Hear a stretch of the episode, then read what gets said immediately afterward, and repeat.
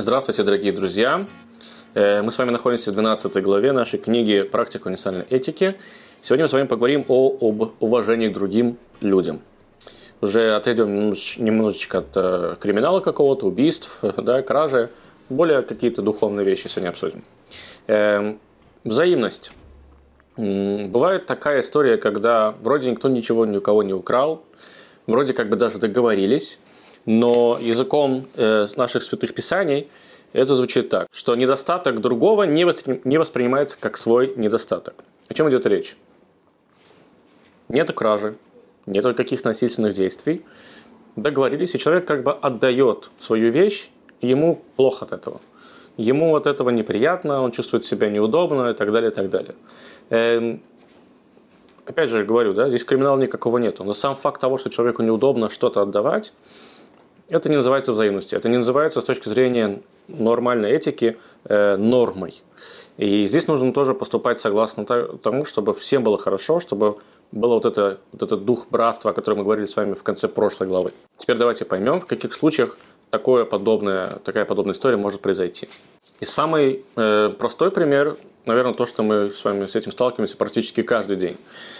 Э, иногда то, что мы знаем с вами, спрос рождает предложение. Да? Иногда вещь иногда настолько популярная, сейчас можно это обратить внимание, в смартфонах, часто, часто в технике происходит, что иногда цена слишком много завышена. Мы все понимаем на самом деле, сколько стоят наши смартфоны, именно вот сколько стоят чипы, да, сколько стоит э, пластик, э, ну, себестоимость, то, что называется, и за сколько нам их с вами продают.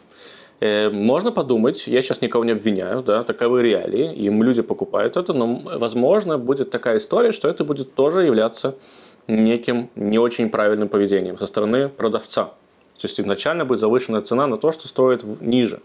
И человек будет это покупать, потому что у него нет выбора, и это популярная какая-то история, и другой цены никто не дает.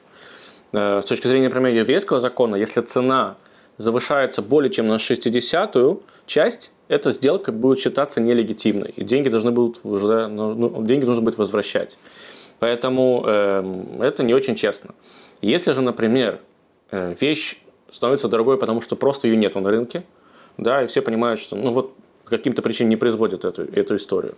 Э, э там, не знаю, коронавирус, либо какие-то дороговые, да, ну, нету товара. И тогда, получается, и продавец, и покупатель четко понимают, по какой причине это так дорого стоит. Это нормальная история. Потому что все понимают почему, все понимают как, все понимают, как это произошло, и тогда это не будет являться чем-то неправильным. И согласно первому подходу, здесь нет никакой кражи, да, как мы уже с вами сказали, это просто не очень правильное поведение. Согласно же второму подходу, э, который схож с еврейским, это действительно будет называться кражей. Это как бы вы обманываете, ну, сознательно завышая цену. Это приводит к нездоровой конкуренции между продавцами. Э, покупатели платят сумасшедшие суммы денег – это не очень хорошо. Но главное все-таки первый подход, и здесь нужно, конечно, стараться никого не обидеть, согласно первому подходу. Следующая история – это проценты, когда кто-то кому-то дает под проценты в долг. Мы сейчас не говорим сразу, говорю, не про ипотеки, да, не про банки, мы говорим просто между, там, не знаю, один человек одолжил деньги другому. Эм, и это мудрецы называют как, э, значит, что один поедает или кусает другого. То есть, как бы была договоренность, я беру у тебя сумму денег, буду, не знаю, взял 100 рублей взаймы, буду вынужден вернуть тебе 120 рублей взаймы. Все об этом договорились, э, все заранее все известно, но это кусает тебя. Ты будешь отдавать эти деньги, но морально тебе от этого будет плохо. Это не совсем честная история. Мы все-таки пытаемся взрастить общество, которое действительно будут друг к другу относиться честно, понятно и всем будет комфортно. Единственная история, когда это может быть да, разрешено, это когда обе стороны будут делить прибыль. Там, например, это какой-то взаимополучатель, да, либо э, кредитор. Э, тогда, если все довольны, так почему бы и нет? Но просто вот так вот наживаться на другом человеке, ну, мягко говоря, даже если он согласен на это, не очень красиво. Поэтому, согласно первому подходу, это не является кражей. Согласно второму подходу, это да, будет являться кражей. Почему? Потому что человек платит заведомо большую сумму, э, чем э, он одалживал. Э, но, опять же, главным является первый подход. Писание нам говорит, что мы должны... И Писание нам говорит, что мы должны корректно относиться друг к другу. Если уж такая история прислу... да, случилась, то хотя бы уж не брать высокий процент э, или там высокую ставку, пытаться как-то, ну, чтобы всем было здесь приятно и хорошо. Теперь э, возвращение э, находки. Если вы что-то нашли, э, правильно ее вернуть, правильно? Все скажут, если что-то нашел, ты знаешь, что это, ты должен это вернуть. Но я вас огорчу. Это не совсем понятно. Эм, эм, конечно, это правильно, это хорошо, но согласно первому подходу это не обязанность. Это лишь правильное поведение. Э, поэтому, если уж вы посмотрели вокруг себя, никого не видите, и непонятно, кому эта вещь это принадлежит, вы можете оставить ее себе. Если хоть что-то, какой-то у вас есть шанс, там, не знаю, вы нашли кошелек, либо телефоны. Как знаете, недавно мой сын потерял телефон, и одна добрая женщина, спасибо, если она увидит этот э, ролик, сразу ей скажу сказать спасибо. Она открыла его телефон, он, слава богу, не заблокирован, видела там написано «папа», позвонила мне, и успешно телефон был возвращен. Достойно, достойно. Кстати, у моего ребенка смартфон, не самый дорогой, конечно, но в любом случае это смартфон. Э, сегодня все хотят смартфоны. Вот вам живой пример. По большому счету, могла бы не звонить, и никто бы на нее не наезжал, как на человека, который что-то украл.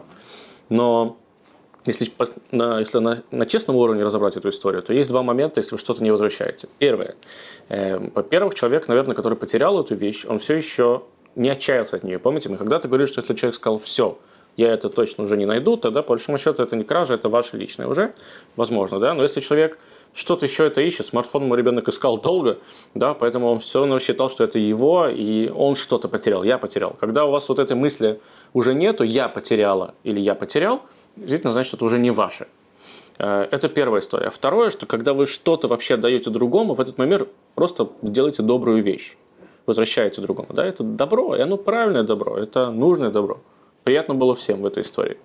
И здесь как раз-таки, даже согласно второму подходу, эм, это нет оснований полагать, что есть такой закон возвращения потери, если вы не понимаете, кому это возвращать. Но всем понятно, что это правильно сделать. Поэтому здесь не так работает, что согласно первому подходу точно не надо, а согласно второму подходу точно надо. Неоднозначная история. Мы знаем только одно, что это очень хорошо. Теперь, дорогие друзья, мы все это время говорили про потребителя, про покупателя. Теперь давайте поговорим и о продавцах. Честность. Есть такое понимание, как честность. Эм, поэтому, если вдруг кто-то вынуждает кого-то покупать э, за дорогие за большую сумму да, какую-то вещь, э, то это называется, мягко говоря, не очень хорошо. Почему? Потому что отсутствует идея конкурентного рынка. Любой другой человек, который тоже является продавцом, он тоже хочет зарабатывать. А ты э, да, делаешь, не знаю, слишком низкую цену, либо слишком высокую, к тебе покупатели идут по каким-то непонятным причинам, то ты Нельзя сказать, что ты грабишь другого, но это не очень честно по отношению к нему. Поэтому э, нужно устанавливать трезвые, нормальные цены. Как помните, в Советском Союзе раньше было там 5 копеек, значит 5 копеек. 20 рублей, значит 20 рублей. Все продавали там э, по одной цене. Поэтому это идеальная история. Конечно, можно варьировать там, да, здесь наушники будут стоить 10 990, а в другом магазине они будут стоить 11 990. Глобально не такая уж большая разница, каждый купит там за сколько у него Э, каждый купит там, сколько у него есть на это денег. Но если есть слишком большая разница, то это нехорошо. Э, согласно, э, есть основания, кстати, согласно второму подходу, есть основания, что это может являться действительно кражей, потому что это заранее заставляло покупать человека по именно у этого продавца. Да, но помимо даже этой истории, это просто нечестно, это аморальное поведение, поэтому надо от этого пытаться отойти.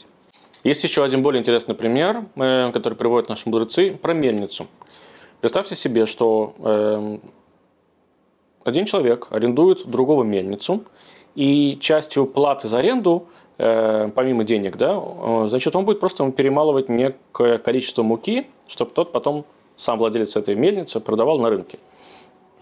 Все, договорились, всех все устраивает. Теперь Значит, наш владелец э, мельницы покупает себе другую мельницу, и ту муку, которую он когда-то хотел, чтобы перемалывал его арендатор, он уже сам перемалывает на другой мельнице.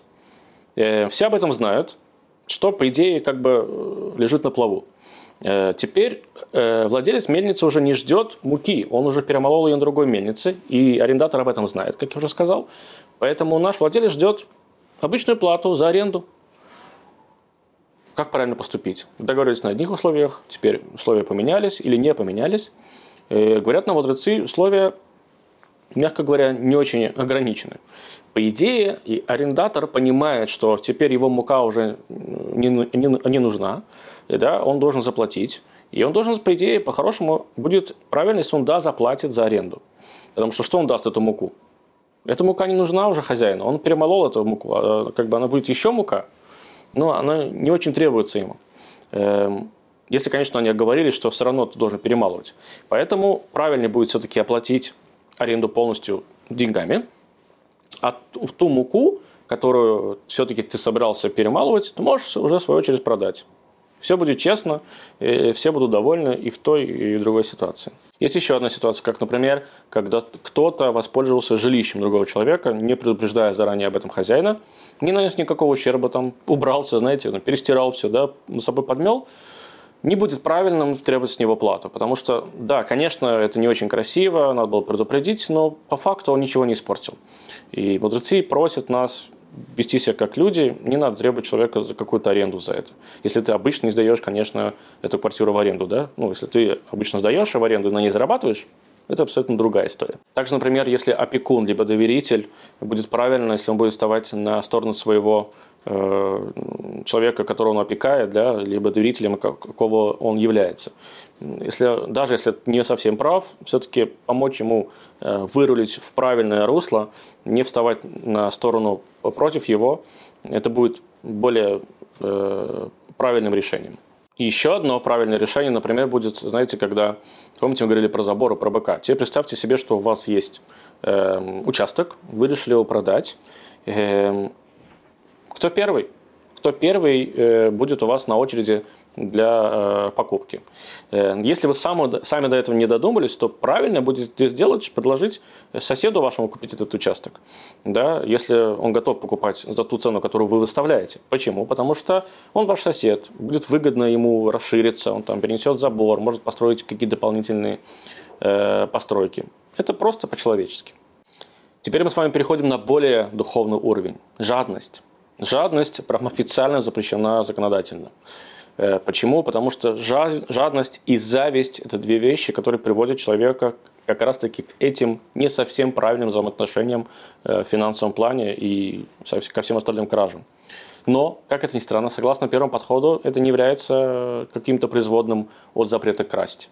Согласно же второму подходу, это да, действительно запрет. Нельзя быть жадным, нельзя быть завистливым. Понятно, что это происходит часто и со многими из нас, но надо стараться в себе всю эту историю искоренить, потому что после этого начинаются все остальные проблемы, которые мы до этого с вами э, обсуждали. Благотворительность, в конце концов, это важнейшая история, которая появляется полностью противоположной э, краже. Когда мы помогаем не только добрым словом, но и помогаем добрым рублем, либо долларом, либо евро, кому как удобнее. Да? Э, согласно первому подходу, это не является обязанностью, э, она не лежит на народах мира. Согласно же второму подходу, да, все-таки это является обязанностью. Почему? Потому что благотворительность происходит от слова «цдака». «Цдака» означает справедливость. Э, другими словами, когда человек делает цдаку, когда он занимается благотворительностью, он исправляет ту проблему, которая в этом мире э, присутствует. Кто-то беднее, у кого-то не хватает, не дай бог, средств на лечение, на обучение, все что угодно. И если у вас есть не то чтобы излишек, но у вас есть возможность помочь человеку, это будет правильно сделать. От вас сильно не убудет а, и, а у него действительно наступит в его жизни справедливость. И, конечно, последнее, на чем мы хотим закончить, это любовь к ближнему. Согласно первому подходу, вот эта заповедь любить ближнего как самого себя, нет такой заповеди, она не лежит на народах мира. Согласно же второму подходу, э, это действительно будет э, проявление релевантного отношения к другому, и это будет очень хорошо, если человек будет воспитывать в себе это чувство. В любом случае, есть закон, нет закона, как на это посмотреть, это поможет очень сильно исправить этот мир. Мы будем заниматься тем, что мы будем уважать друг друга, что мы будем пытаться помочь друг другу, что мы будем просто по совести э, общаться друг с другом. Поэтому любите друг друга, насколько это возможно, э, хуже от этого не станет. Вот на этом все, дорогие друзья, мы заканчиваем 12 главу э, о кражах. Видите, насколько она э, многогранна, насколько она разнообразна. Закон есть закон. До новых встреч.